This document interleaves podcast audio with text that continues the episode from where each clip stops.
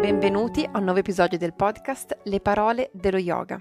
Il suono ci eleva, lo sa bene e ce lo insegna Fabrizio Bertoli, che oggi ha scelto di parlarci della parola mantra. Tra l'altro vi invito caldamente a visitare Maimondo e andare ad ascoltare la sua personale versione del Gayatri Mantra.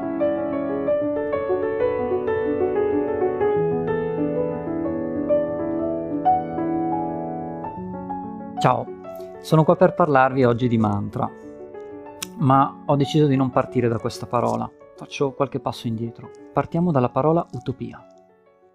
Ma come? Tu credi nell'utopia? Tu devi essere reale, devi essere concreto.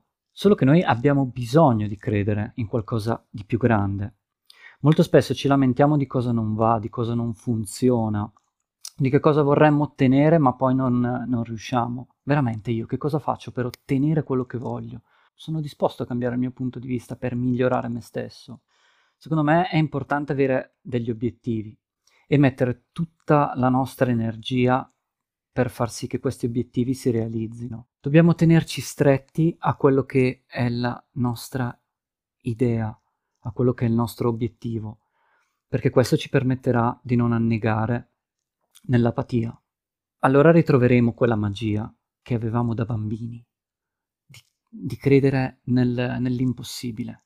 Al contrario, quando non abbiamo invece un, un'utopia, quando non crediamo in qualcosa che trascende questo momento che stiamo vivendo, allora tutto quello che sono, possono essere dei, degli ostacoli diventano sufficienti per, per, dire no, vabbè, ma non ce la faccio, e rimandare, rimandare, e i giorni, i mesi, gli anni passano e noi siamo sempre lì. Tutto ciò che noi facciamo si crea originariamente, originariamente nella mente. Su questo si basa un concetto tibetano che si chiama Munlam. Mun significa aspirazione, Lam significa sentiero, percorso, via. Tramite le parole che vengono dette si dà una via, si, si crea una via, un sentiero alle proprie aspirazioni. Che cos'è un mantra? Un mantra è una formula, è una formula sonora. Hm?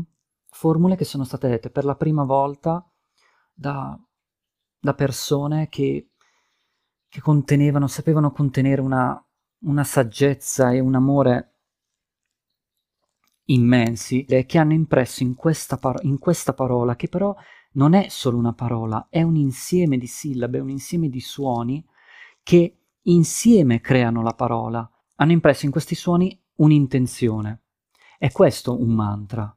Un mantra è una formula sonora che contiene un'intenzione, che contiene un'energia che per il fatto che è stata detta da determinate persone, è stata ripetuta per millenni da miliardi di altre persone, che hanno impregnato queste parole ancora di più, così che questi suoni possano allora, quando, sono, quando, quando vengono recitate, portare il recitante ad avvicinarsi a quell'energia. Una parola ripetuta mh, mm, per migliaia e migliaia e migliaia di volte con un'intenzione assorbe l'intenzione stessa. I suoni che costituiscono queste parole sono stati assemblati non a caso, ma con il fine che ogni suono vada proprio a rispecchiare il senso della parola. E quindi Mm, queste, queste, vocali, queste consonanti creano delle vibrazioni e ricordiamo che la vibrazione è energia, creano delle vibrazioni che si ricollegano ai cinque elementi, che sono acqua, fuoco, vento, terra, spazio. E proprio con questi cinque elementi si va attraverso il mantra a, mm, a creare un effetto. Detto questo, poi nella cultura indiana si aggiunge al discorso della recita del mantra il discorso musicale. Si collega al, ai raga. Eh, e qua ci serve a dire cosa è un raga, però non, ave- non, non possiamo tenere sole qui tutto il giorno per spiegare. Ci, esistono diversi tipi di raga. Che cos'è un raga? È una scala musicale che contiene delle proprie regole, che contiene, è un mondo sonoro. Quindi diversi mantra, anzi uno stesso mantra può essere musicato in maniera diversa, differente da diversi raga ed esprimere sia il, la, il potere del raga unito al potere del mantra stesso.